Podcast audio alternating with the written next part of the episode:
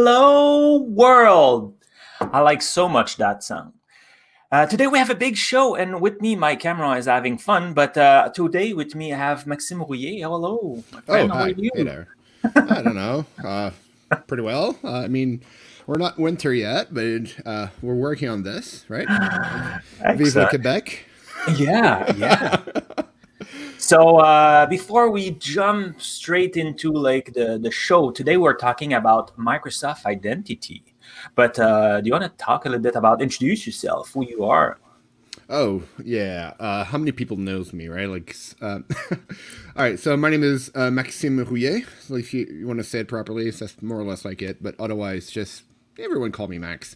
Uh, i'm a cloud advocate at microsoft and my focus is on the um, education crowd. So, like everyone in that audience, it's very fun. Um, and yeah, so I've been I've been doing consulting and I've been doing stuff like that before. I've worked on identity. I work on .NET, JavaScript, then a whole bunch of different stuff. What about you? What have you been working on? I've been working on Hello World, sir. but uh, today we have an expert with us. So we have Christos. What's up, everyone? Hello, sir. How are you?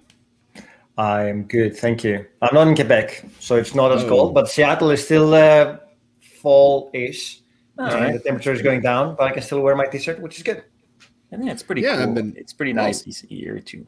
Uh, Christos, we met a few days ago to record uh, multiple demos. Do you want to share with us, kind of tease people to know what they should expect of this show? Like we have four demos, right? We got four demos, and they're all focused on identity. So if you haven't used Microsoft Identity before, it is a Microsoft service that allows you to add authentication and authorization to your services, but it can do so much more, like DevOps, uh, allows you to connect with secretless uh, with other services without having to add any secrets because it's all backed by Azure AD. And today we're going to show how to secure web apps.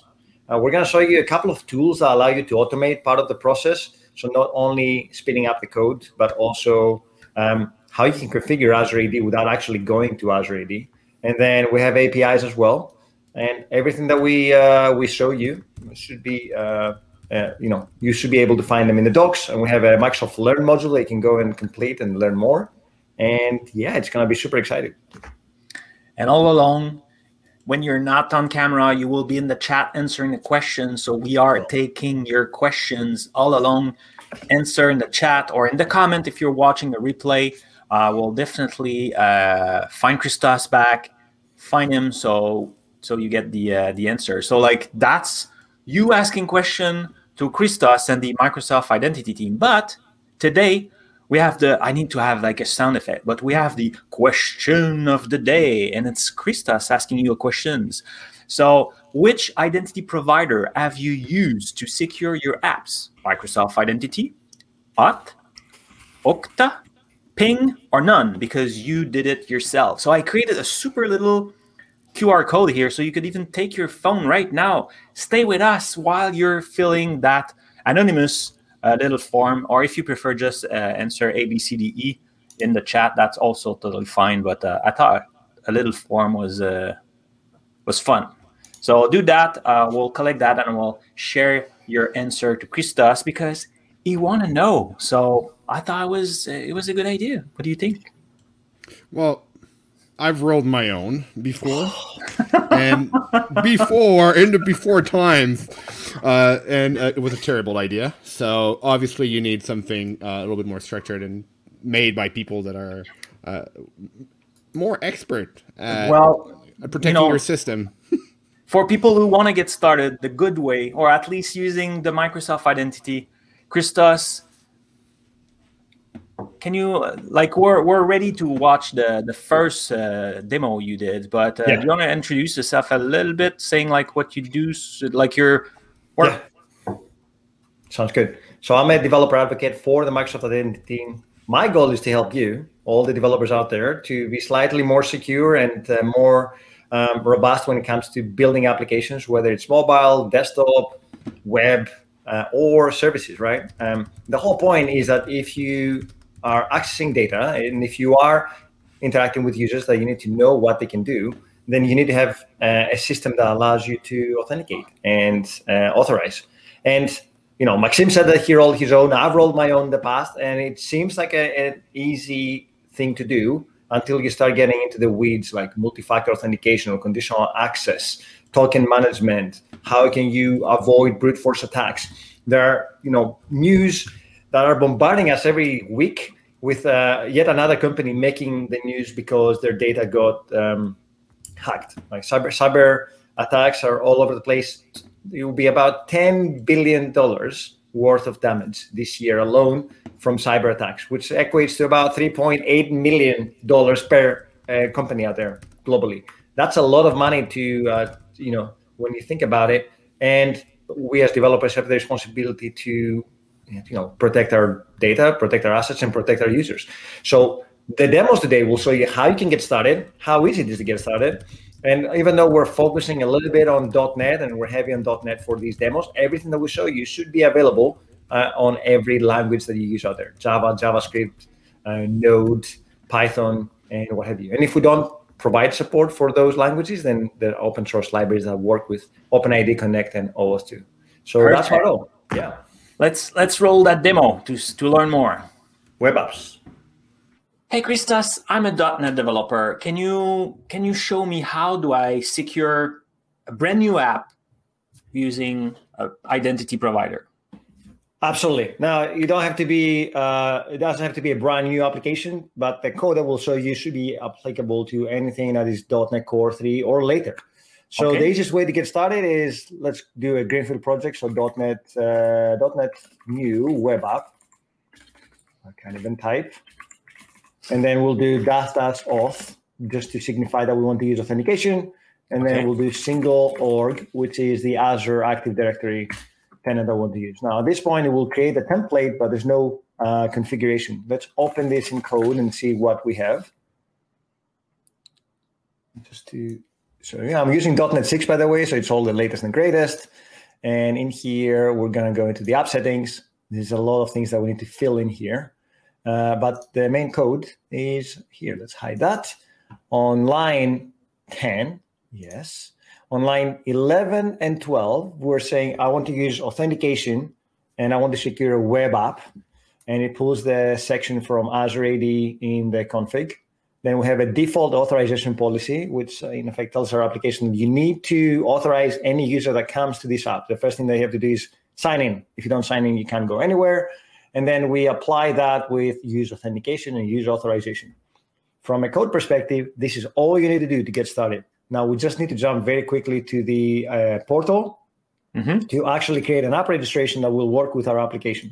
So here I'm using my Microsoft developer tenant. If you don't have a tenant, I would urge you to go to the Microsoft 365 developer program and sign up. You get a P2 or P1. You get a P1 Azure Active Directory for free to use, including data, OneDrive, SharePoint, and what have you, plus some dummy users, which makes your life a lot easier. You don't have to mess with your IT team and ask them for permissions.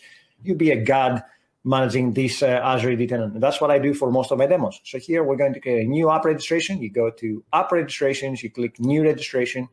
So then we'll, Stas, yeah, go for it. The app registration. I'm sorry, I kind of uh, cut you. The app registration for for everybody. That's kind mm-hmm. of uh, the new that taking place to the uh, app user password that we used to do back yes. in the day, right? Yeah. So for for us, uh, there, there are two things that you need to do when you start with Microsoft Identity. One, or in fact, with any identity provider, it doesn't have to be the Microsoft Identity provider, but uh, you have to create an, a registration, an application. Uh, so if you ever use Twitch or Twitter or anything else to authenticate users, you need to go there in the developer portal and create a, an uh, an app registration or registration. This, in effect, tells the platform that you're going to use that to authenticate users, either OpenID Connect or OAuth2 if you need to get some access tokens. Okay, that's exactly what we're doing here. An app registration inside Azure Active Directory signifies to the directory that we're going to be using it to authenticate our users. So if we okay. go back to the screen, uh, I'll give it a name. I'm saying I'm only going to sign in users for my directory. I'll leave everything else blank. So I will press register. And then in here, we have some important information. So we want the application ID uh, to pass back to our code. Uh, is that the right one? Yeah, that's the right one. So uh, app settings, we have to add the client ID. And then we need a tenant ID, which I need to capture again from the portal. So switching here, that's our directory or tenant ID. We will add this here as well. I will add the domain name, which is my name because I am Bain, on Microsoft.com. And I'm leaving everything else as they are. I need to make sure that I press save because otherwise it won't work. I'll also remove the comments because I hate the squiggles. So let's save again. And now all I need to do is just finish up inside Azure Active Directory in the in our app registration. We need to say what is signing in or how we're signing in. We need to add a platform. So it's a web app, it's a server-side web app. And our redirect URI, this is where we expect to receive our ID tokens. This is where Azure Active Directory will send back the tokens or the code uh, for the uh, OAuth flow. And if that's wrong and doesn't match our application, then this is where things fall apart. So uh, localhost, because we're running locally using Kestrel, local host, and then 5001, that's our default port, and then uh, OIDC, I forgot.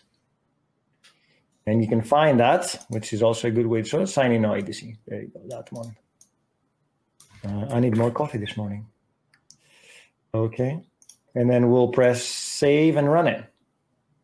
Should be it here. Sign in OIDC. OIDC. We need to click on those and configure. That's all we need. So now, if we go back to our app or the console, you know, we can use the console. Well, that's the right one. So .NET, this and .NET run. Will it work? So, so we configure the portal. Huh? We now, when we bring, we brought the identifier in our config app, and now we're building. So uh-huh. of them should talk to each other. Oh, what? Look, .NET 6 has added random ports there, which I didn't realize. So now, remember how I said that things will not work if we don't have them configured properly? Then it's uh, 7254. Thank you, .NET 6, for uh, for adding this nice twist over there. So 7254 was it, right? 7254. Uh, save. Not my I'm sure there's a good reason why it's that. Maybe oh, because you run it parallel or something like that. Is it? I, I don't know. I, have, I haven't run the RC yet, so that's the first time I'm actually testing the RC. So this is going to be a good test. So uh, let's let's browse. Okay, that's, that's a good step. Good. Permissions requested. And because I'm already signed in, it's actually going into, and we signed in. There you go. A few seconds. Wonderful. That was easy. easy so just easy. like that, we can get started with .NET and uh, securing your app. Well, thank you. And now it's time for the question in the chat. And just like that. so that's the show. We show you a little demo and then we have a short Q&A. So while the sh- you see the, the demo, please type your question in the chat and then we'll ask them live to Christos, kind of, you know, put him in the corner, force him, in, him to answer those questions. I was watching the chat and um, I was seeing, uh, I'm not myself, talking mm-hmm. about keys and, and it make me think, you know, those key that we put in the code is it yeah. dangerous when we display them on screen, or like is it like risk? There, what what those key represent as a so privacy those, data? Yep. Those GUIDs that you saw there, the application ID or the client ID and the tenant ID. Um, like in fact, the tenant ID can be replaced with a URL. You don't have to have the exact uh, GUID there; it will still work. And the client ID is not a secret, so if somebody knows that, it's it's not uh, sensitive information. What would have been sensitive information is if I was using a client secret, which if you are using, well, if you are using auth code with PKCE, you need to actually provide a client secret. Okay. And that is something that you need to keep secret. Now, um, the right way to go about that is to probably put it in Azure Key Vault and then pull it out at runtime or at startup so you can populate the config value. And therefore, you don't have any secrets in your application. But uh, the right way that you should be doing it, and we are working on that, is to move away from implicit flow, which we used for this example, and use auth code with PKCE, that would require a client secret. And that secret is important because technically it's like a username and password, and a code is using our code, our web app would be using that information to authenticate against Azure Active Directory. Okay, but the tenant ID and the, the others are that is correct. Safe. Yeah, that's pretty cool. Max, we have about uh, one minute and a half before moving to the next demo. Do you have a? Do you, did you see any question? Uh, I had a question about the code that you saw. I had mm-hmm. something mm-hmm. called way before the demo. It was talking about IDOE. I don't even know what that is. Uh, if you have a, if you know what that is, I have maybe that could be interesting. Otherwise, personally, um, I'm wondering if like which version of .NET actually that kind of stuff works with. So, hey, um, how can you help with that? Uh, yeah. So what we saw today uh, simplified quite a few things and we abstracted quite a bit of the code that requires you to authenticate. And as you saw it only took like two lines of code and some configuration uh, settings to make it all happen. This is all microsoft Identity.Web the new library that we pushed out last year. So it's not as new anymore right? It's like a, a year old. Uh, but it allows you to do quite a few things without writing a lot of code uh, Microsoft Identity.Web works with .NET Core 3.1 and latest and later. Uh, if you are using any version before that, like .NET Core 2 or maybe the full framework, then you have to use the MSAL library, the Microsoft uh, Authentication Library. That still allows you to do that. It's just a little bit more verbose and requires a little bit more code, but it's all doable. Pretty cool. Perfect. Yeah. So, Frank, do you have any other questions? No, I think uh, I think the time is flying now. We should uh, continue with our next segment. Mm-hmm. Hey, Jean-Marc. So Christos show us uh, the way to create those things manually. Is there a easier way or a smarter way to do this? Oh, you mean to do the app registration? Uh, yes, yes, Frank. There is uh, actually when even if you want to work on the command line, uh, you you can use a tool that will do what I name um, code first app registration. Christos like had to go to the portal. We are going to just remain in our the tools we know, the command line tool. So let's let's let's do it. Let's do, let's it. do it. So I'm, I'm, going to to do like Christos. So do a .NET new application. Maybe let's change a bit. Have a Blazor server. I don't know if that's what you want. I'm going to do the minus minus auth single So I think Christos did the same. I'm going to say that I want to call the graph, Microsoft Graph. So get a, a call from Microsoft Graph. And uh, I'm tempted to uh, immediately uh, use the tenant ID, uh, specify the tenant ID. So that doesn't matter if I do it now or if I do it later, but uh, I'm tempted to uh, to do it now, and I've I've pasted my actually no, didn't do it. So I'm going to take it. Um, I have a, a, tenant ID for my kind of demo because if I use my uh, my uh, tenant ID, uh, uh, professional tenant ID, uh, this is not uh, as good. We don't have all the authorization. of course. inside.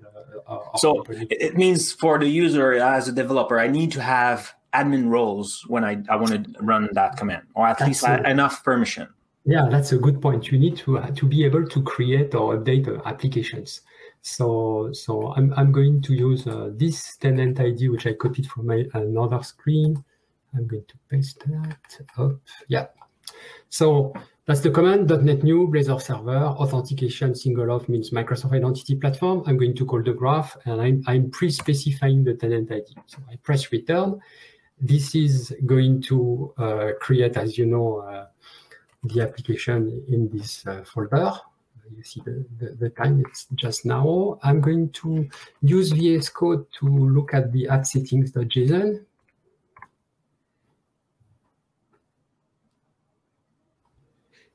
And uh, we see that, like was the case for Christos, nothing is uh, filled in here except the tenant ID. The tenant ID is already uh, provisioned. It's it's already uh, uh, done here. So now the next step is how do do I get uh, a new app registration? So that will be fairly simple. So let me put that on in the background. I'm going to use a, a command line tool named MS Identity App Sync.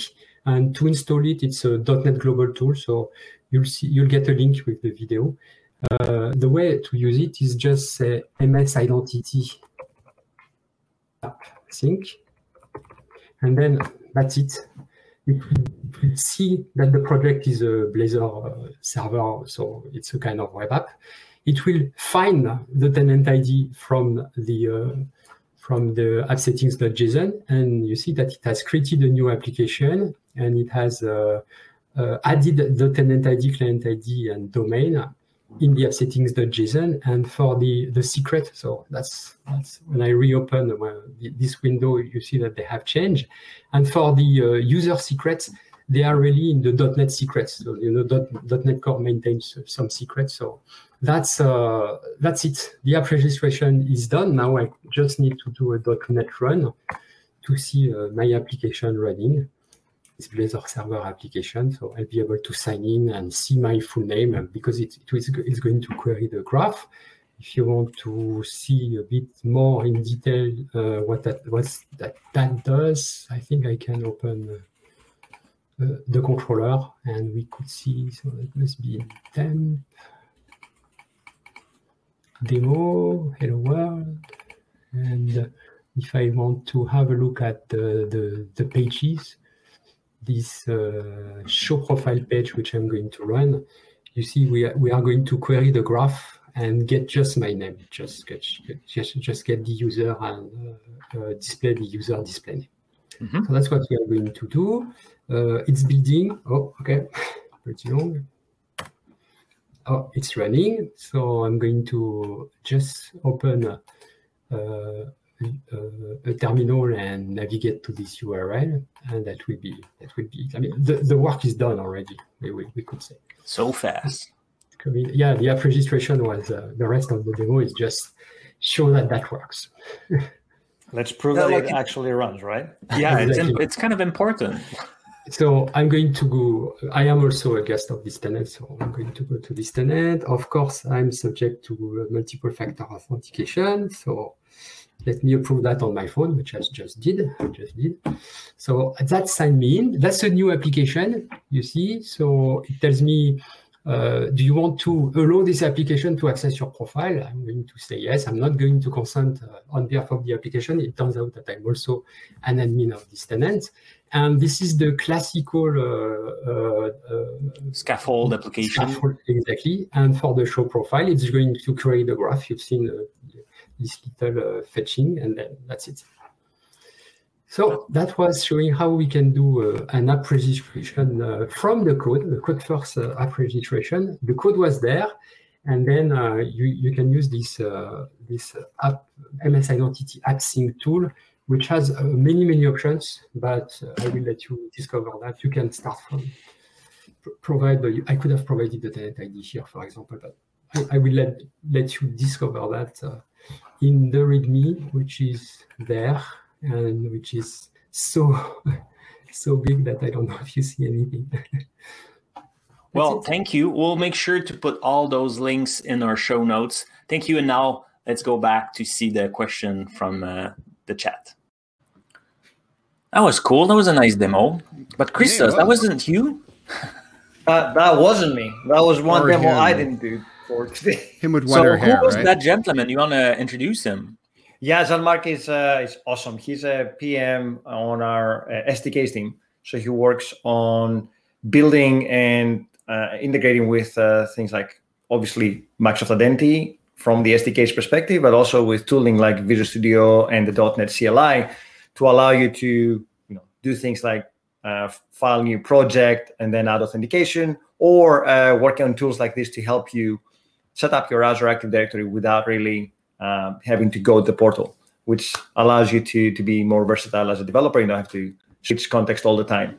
And if you have any questions, they manage them actually at the end of the Web repo. So if you have any questions for them, you can find them there. You can find them on our Discord channel.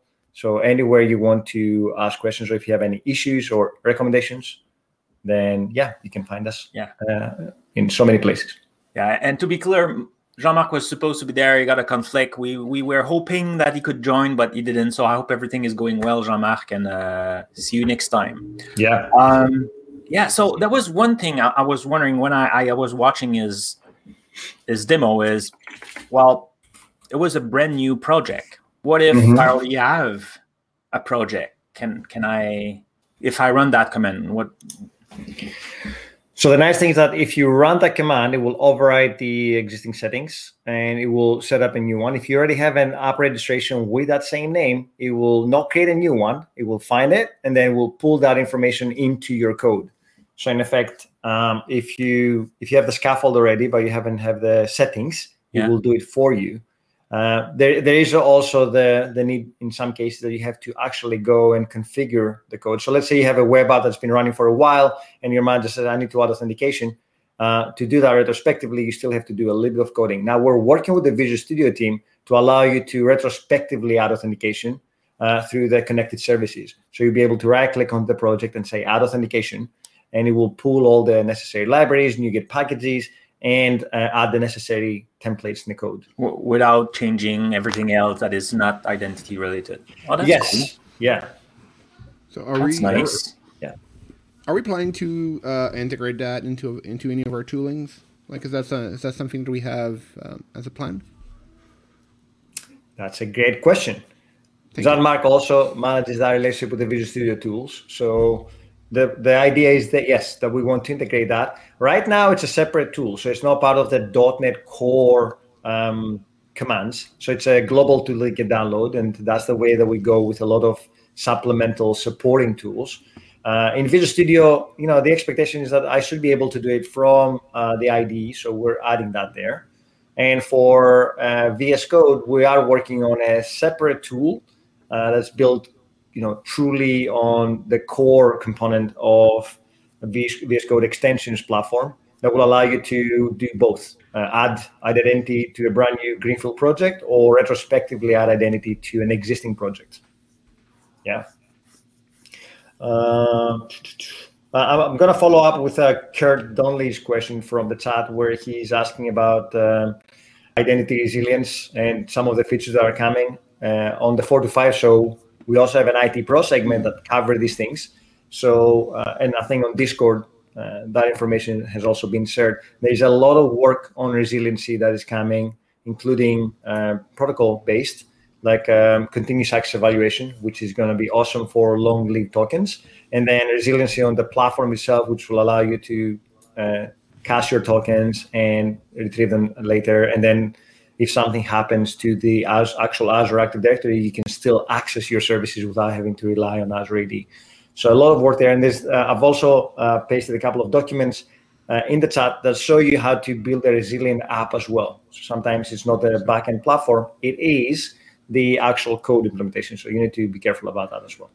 So that's pretty cool we, we mentioned something and we kind of have like this indirect uh, mm-hmm. advertisement in the back of your screen that is super sure. fun like the 425 show like yep. what is that where, where can people find that well if you like what you see today and you want to learn more about identity then the 425 show it's a twitch stream and we also have a YouTube channel where we archive all our streams, where we talk about identity end to end. And sometimes that covers uh, things like .NET with Microsoft Identity. Sometimes we do Python or JavaScript, and we show people how to use identity to write secure apps. And we'll cover more end-to-end scenarios. So rather than going the docs and finding like one component and then having to fish for the rest one, we'll show you how to you know create a web app, add identity, then put into DevOps, and then publish it to production, and what that um, entails so when you leave the show, you have a good idea that if you want to do, say, Azure Functions with identity, right? Then we show you everything end to end.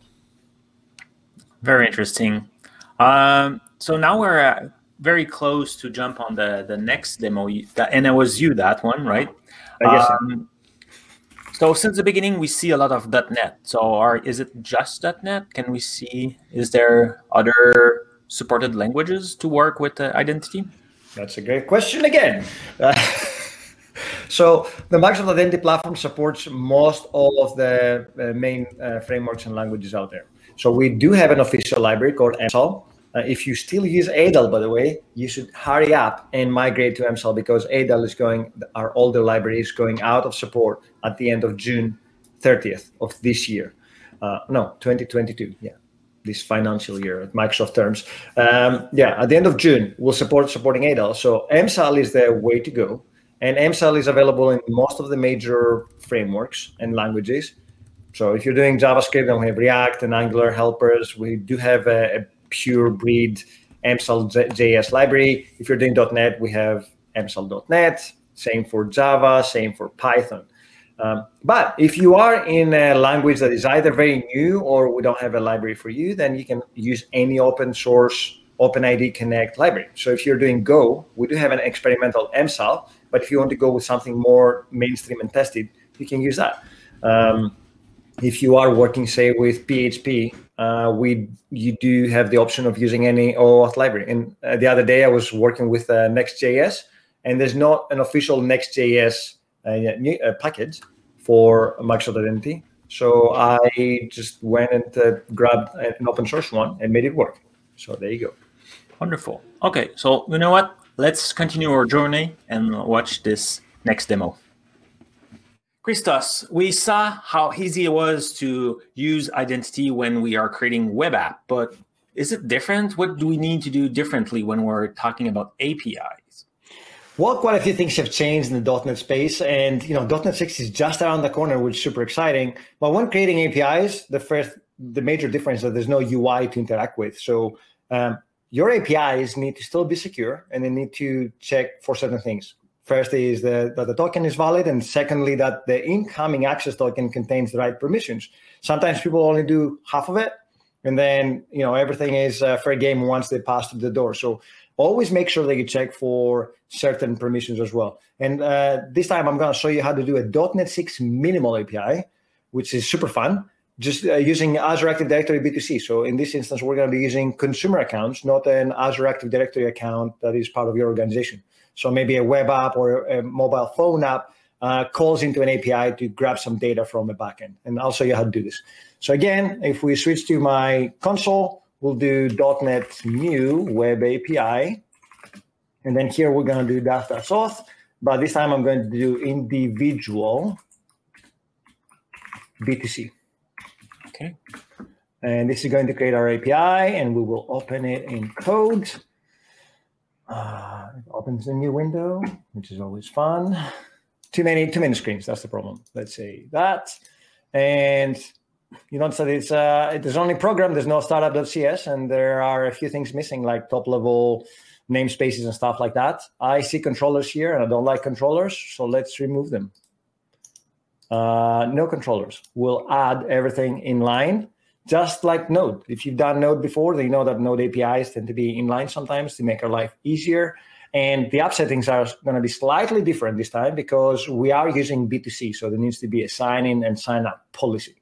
Uh, we're going to cheat a little bit and we're going to go, go copy paste because I want to show you exactly how things work. So first of all, let's grab the settings. And then we will jump to Azure Active Directory B2C to show you where these are coming from. So we have our API app registration like we did before, and I will show you that in a bit.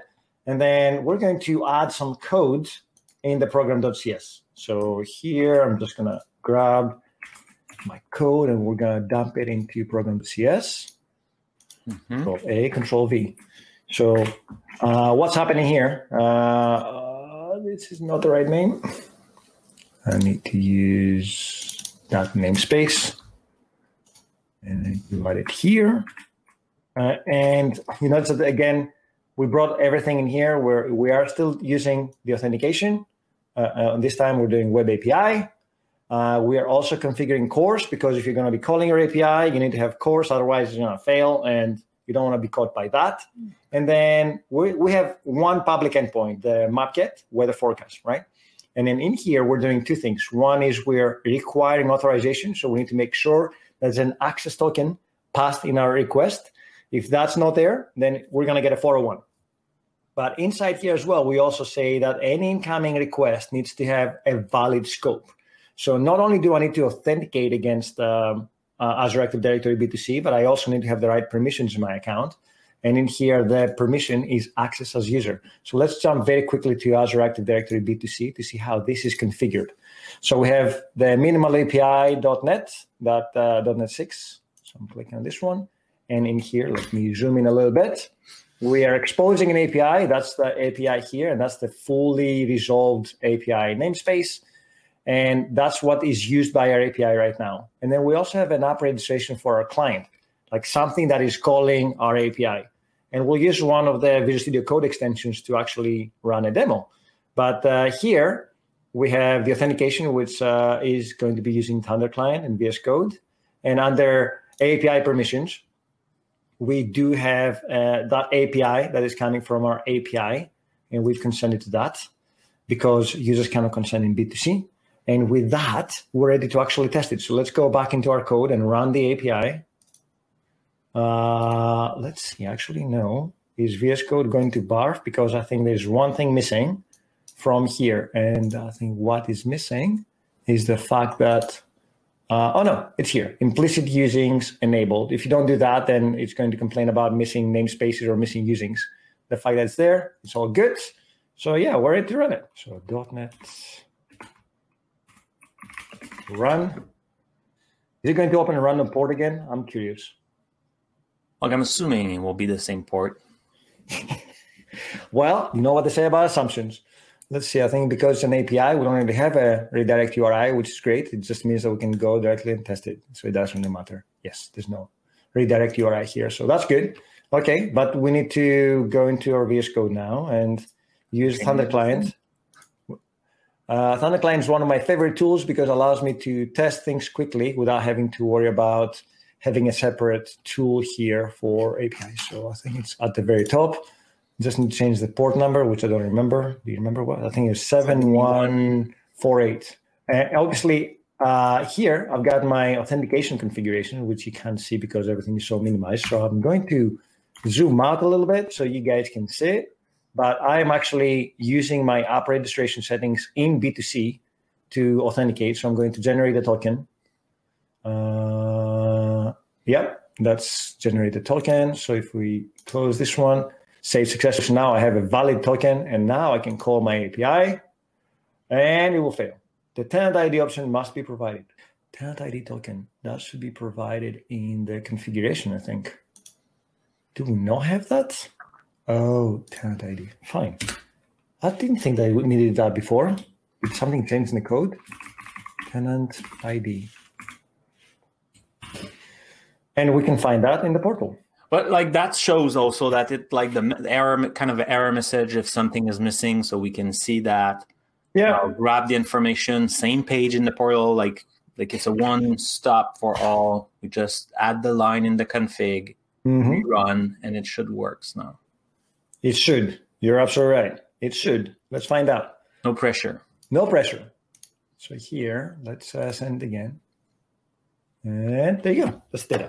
So uh, things have slightly evolved, but the good thing is that, uh, again, it doesn't take much to configure an API to to make us more secure. Well, thank you. And now let's go back to studio for more questions. That was pretty cool. What do you think, Max? Uh, I, I, I think that I'm going to need to learn more about this. I'm going to need to really um, dig into this, and I feel like I need some written content go through this. So where can I find some learning materials that I can learn at my own pace? Well, the best place to get started at is at uh, Microsoft Learn. We have a fantastic library of all the things that are Azure and .NET and JavaScript and Python and Ruby. We add a lot of content there, and we do have a specific one for identity, and a specific one for identity developers as well. So there's I develop uh, identity pros that can go and configure Azure and set the settings in the platform. But as a developer, I need to know how to interact and how to integrate. And there is a specific learn module or learn modules or path that you can go and uh, learn at your own pace. We, in fact, we also did a whole video play by play on that, adding some uh, fun commentary. So if you want to watch the video instead of doing it yourself, then you can find that on our YouTube channel. Wonderful. And all the links will be in the in the show notes that it was just displayed down below. Here it is again. Awesome. Thank you. Thank you, Ryan. Uh, I know you had a question that was burning your burning uh, Max about uh, APIs and what's supported and not. Do you wanna you wanna go for it now? How does it work with Azure Functions? Because Yes. uh, I, I'm a big serverless fan, and you kind of need to know like how does that work with like the technology I love the most. Um, and I'm not doing like any self promotion here, so. I know why you're saying that because, um, like, let, to begin with, Azure Functions is a fantastic way to build APIs, and it's usually my go-to when I have to build things. Uh, and identity is a major component. You don't want anyone to be calling your APIs, especially if it's accessing sensitive data. So uh, Microsoft Identity.Web, if you are building .NET apps, uh, .NET functions, then Microsoft Identity.Web, the package that we showed before, actually works with Azure Functions. We made it work, and uh, there's a template okay. for that as well. Um, what you don't get is uh, information for the token itself. So there is a mm. there are some um, extra packages as well. Like uh, if you're using some like EasyAuth, then we can use your package. And you're not self-promoting; I am promoting you. But uh, Maxime has a fantastic NuGet package for .NET that uh, brings some claims into yeah the, the man that brings some claims into your application. If you are building with .NET or Python or PowerShell, then you have to use the MSAL library to actually uh, do the authentication authorization component in your functions. But it's fully supported, and it should be supported.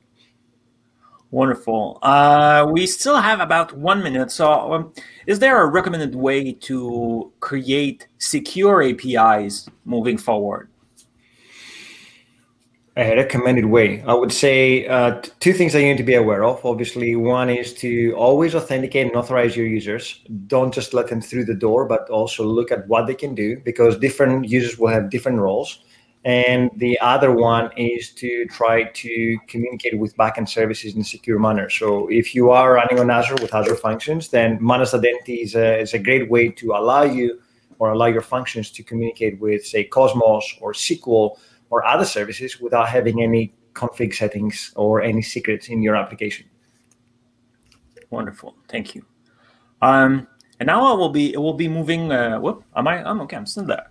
Uh, we'll we'll be moving to our next segment because this show is technical, but at Microsoft, it's not only about tech because we are human. So mm-hmm. in this week segment of Humans of Microsoft, Laurent is talking with Rory and uh, is asking him question about moving. So let's watch that. Okay. Welcome back to Humans of Microsoft. This is a segment where we talk to people just like you and me, but they all have one thing in common. They all work for Microsoft. And today I'm really excited because I am uh, here with my good friend Rory Preddy. Hello, Rory. How are you doing? Hello, Laurent. I'm doing great. Uh, it's winter here in the southern hemisphere, but I've got my anorak on. I've got my aircon, uh, blowing hot air there. So uh, I, I see all of the hotness going there, but I'm nice and chilled here. That's very good to hear. Indeed, you are based in Johannesburg in South Africa and you are a developer advocate for Java at Microsoft because yes, we do also Java at Microsoft. This is really good to know. And uh, Rory, you told me earlier on that for your job, you moved multiple times, right? Can, can you tell me a little bit more about that?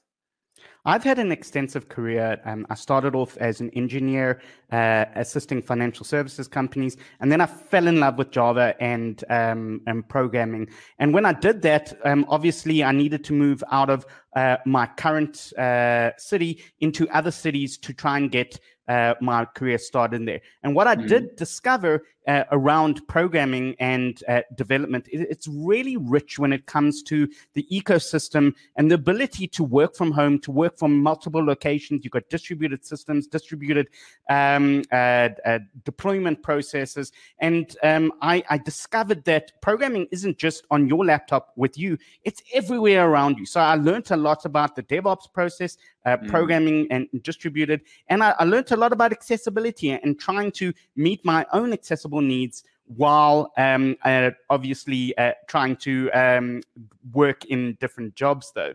Mm-hmm. yeah. When, yeah, yeah. So you mentioned earlier that you actually gathered a lot of experience about accessibility uh, for people who want to move, right? Can, can you tell me more about that? One of the things I learned is that you need to be upfront with uh, your uh, stakeholders, your your jobs around your accessibility requirements. In the mm-hmm. beginning um, uh, of my career, I was shy. I, I, didn't want to tell people that I needed a special chair. Uh, I mm-hmm. couldn't drive too far because uh, my back gets sore. Uh, I needed uh, you know an, an adequate desk, a standing desk, and eventually I gained the confidence because I realized that if I can help myself, when mm-hmm. why can't I help others? And I started becoming an advocate for Microsoft and accessibility um, and, and speaking on programming for accessibility and reaching out to every developer to show them how Microsoft empowers people with uh, tools like Accessibility Insights with uh, Immersive Reader. And it became a passion of mine now to reach out to every developer to show them how to make their career and their jobs easier by embracing accessibility. Oh, this is fantastic. And, and you yourself just mentioned, right, immersive reader. This is an, an AI offering we have. How can actually AI help uh, with accessibility and with your career in general? So we're using AI right now. We don't even realize it. If you take your phone and you do predictive text, that's AI. Um, but we're, we're, we're noticing that it's really helping in the way uh, of uh, what situational accessibility requirements. Like I, I, need glasses, and maybe I want the font bigger, or I want something read to me while I'm doing two things at once. And, mm-hmm. and those are uh, like you know situational uh, accessibility requirements that are built into Office. So if you go to Microsoft Teams and to OneNote and to uh, to Word, there's an immersive reader that is built into those systems. You can click on the immersive reader, and it brings you into a, an immersive accessibility accessible uh, experience where you mm-hmm. can change the font, you can change multiple languages. Your PowerPoint can do online to anyone around the world. So it's become really um, a, a, human human interaction uh, with technology. And what we're seeing here is an emerging uh, nature of accessibility. Whereas before, mm-hmm. accessibility mm-hmm. was bolt on. Now, if I change uh, roles or change careers, I can be guaranteed as long as I've got the Microsoft products uh, on my laptop or on my desktop, I will have an accessible experience. Mm-hmm. And this is really good to know because then you don't have to uh, specifically require them, right? This is just built in. That's really cool. So, what is one more thing you want to tell our viewers to to maybe inspire them? Well, if you want to get started with accessible uh, and create accessible uh, documents, there's an accessibility checker uh, on PowerPoint, on Word. Mm. You just click on that. So when you do your review for spelling, click on accessibility checker and it will help you. It's got some AI built in there and it's hmm. really great. Um, so click on accessibility checker and it let it do its job. It's what what what you uh, what you want it to do. It'll check images, it'll check uh, videos, captioning, and really great help that I've found it. That's fantastic. Thank you so much for giving you your fabulous insight about accessibility today. Uh, thank you for being with us and to all the viewers. Join us next time on Humans of Microsoft. Thank you, Rory. Cheers, everyone. That was amazing. Like, that was amazing. That there was yeah, two yeah. Uh, hosts of uh, Hello World in season one. Laurent was on uh, every Monday, and Rory was uh, my replacement when I, I couldn't be uh, online. Always nice, nice to, to, see them. And, and besides being very good show hosts, like they're also our, our colleagues, so we work with them and we kind of go through the same things that they're going through, right? So we we notice more. So it's a good thing that we're talking about it. Yeah. Um, so hey, should we go back to the question of the day? Oh yeah, we should. Oh yeah, let's do that. All right. Which identity provider have you used to secure your apps? A. Microsoft Identity Platform, or B. Auth0, C. Okta, D. Ping, or E. None. I roll my own. And if you're answering E, I'm a little bit scared, but that's fine. And don't forget, you can scan the QR code or you can go to aka.ms slash hello world slash Q2. Um, please enter that in the chat. Uh, would love to know the answer to, to this question. Can, can I call a friend? You can call uh, a friend. You can do whatever. I, I don't know the answer. Can I call a friend? If I'm the friend, uh, I'm busy right now. I'm I'm, I'm having a live stream, uh, so you can call back later. Okay. I will. I only have one friend. It's Maxime. So yeah, that's it. That's wonderful. Uh, that was that right. next demo that uh, we're about to see. That mm. was a surprise. That uh, Christos, yeah. right? You didn't you didn't share me anything about that uh, before we we start the recording. So I was uh, I, I, threw a curveball this time because I wanted to, uh, you know, uncharted territory for both of us. So let's watch that surprise you had for me. Yep. So Christos, I must like you a lot because that's the first time on Hello World that someone kept kept me in the fog. I, I have no idea what's your demo. So what it is. That's because it's a total surprise. Uh, I'm going to show you how to actually configure Azure Active Directory in a CI/CD way using Python and Jupyter Notebooks, which is very different to what we've shown so far. Uh, we can also achieve the same thing exactly with using .NET Interactive and .NET Notebooks. So whatever I show you today, it's also achievable with .NET. But I like Python. Let's let's throw let's uh, a curveball a curveball okay. out there. Yeah, exactly. So I already have a Python project. I've created my virtual environment. So if I do ls, there's just one notebook and some requirements. And the requirements have some dependencies to the libraries that we need. So I'm going to open this in codes.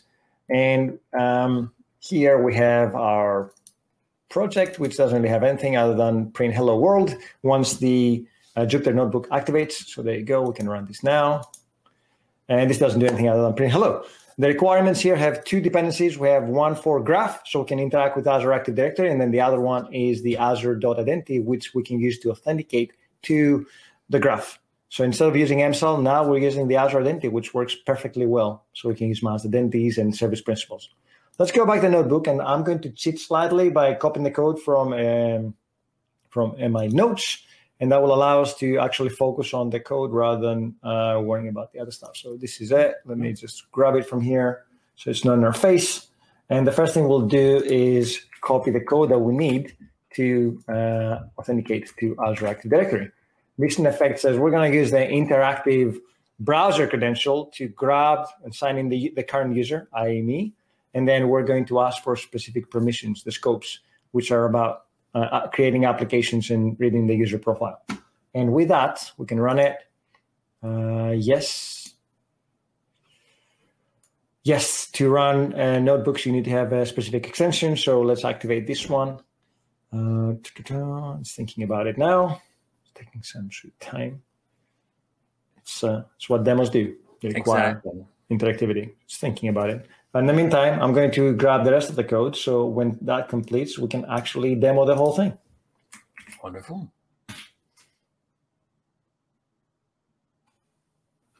So before I was having the connection issue and now it's your turn.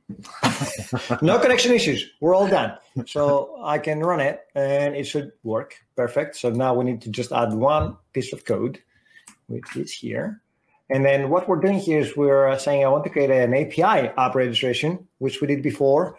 Uh, and I want to pass some uh, variables, and we're also going to create an API permission. So if you were to use this one to create an API app registration, this will do the whole thing for you and dump out the information you need to copy in your code. So let's run it.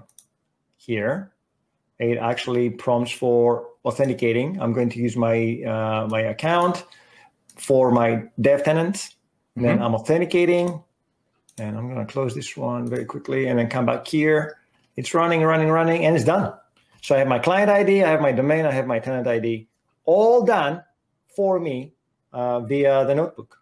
And then I grab that information and dump it into my code, or I can automate uh, part of the process and grab that information and pass it down further my CI/CD pipeline to configure my web app as it deploys. And as you can see, um, this is a fantastic way for even expressing complex scenarios where we may need to have an API app registration with a client app registration and uh, another client app registration maybe for a mobile app and a single page app. We can express all these in one go. And because we're using the Azure Identity Library, it means that we can also automate that by passing uh, a different type of credential. So instead of an interactive browser credential, which I use to mainly show you how to do it, we can have service principal credentials with um, with maybe a certificate instead of a secret, so we eliminate secrets from the interaction. Or we can use a managed identity with our say GitHub action uh, in a custom runner to use that information to implement all these. And if you're interested, then I have a blog post showing you how to do all that uh, for CI/CD and automating the Azure Active Directory component, which, as I said, usually trips people and that's where they tend to uh, mess things up and break the experience. Wonderful. Well, we'll make sure to put everything. Let me not not that big, this big. I'll put all everything in the show notes. Uh, make sure everybody can uh, can read your your blog post and all the rest. But for now, let's go see the question in the chat. that was cool. I was asking. Uh, I did a pop quiz in the chat asking oh. about uh, MSLA, and I really like people are creative in their answers, so that's yeah. pretty cool. I particularly like the author instead of auth. Like, yes.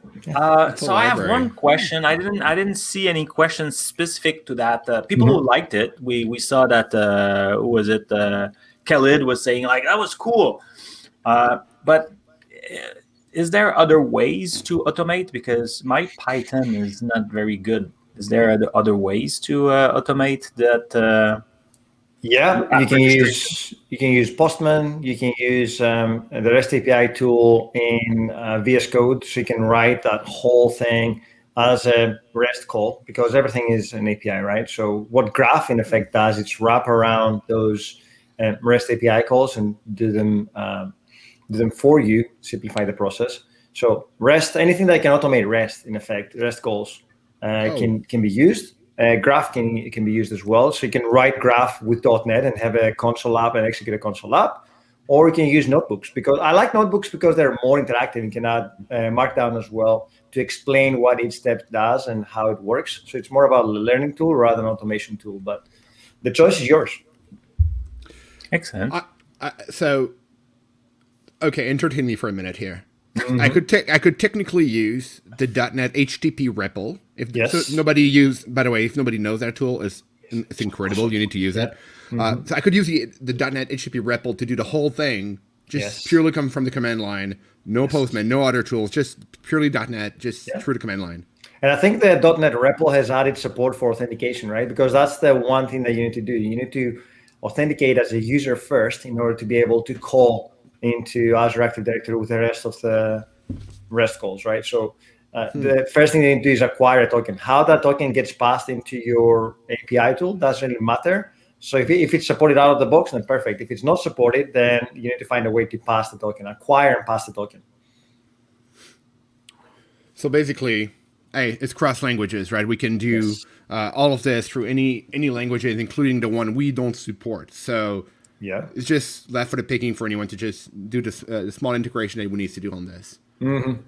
The nice thing about Graph is that actually it actually has strongly tied objects. So if I, you need to create an application, there's an application object, and then it makes your life a lot easier. Otherwise, you have to reverse engineer your your REST calls, right? The payload needs to be reverse engineered so you know what to send. Now that's the trickiest bit. Uh, Graph makes that a lot more straightforward because whichever language you use, then you can actually just uh, grab that object in that language, and if it's JavaScript, TypeScript, uh, or .NET or Java, and then make your life easier, so you don't have to work out all the properties that you need to pass in.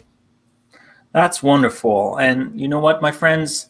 It's time to wrap up. So, in this episode, we you show because like I, I was very passive how to start with like a web app securely also doing it a little bit more automatic way do it when it's an api when, when there's no ui right it's like an api and then automated that registration with Py- jupyter notebook that was pretty cool that's a that's a nice So it's Steve a very cool demo. Like a whole bunch of demos that are like very, very. Um, I'm very passionate about them. Let's just say it like that, like that.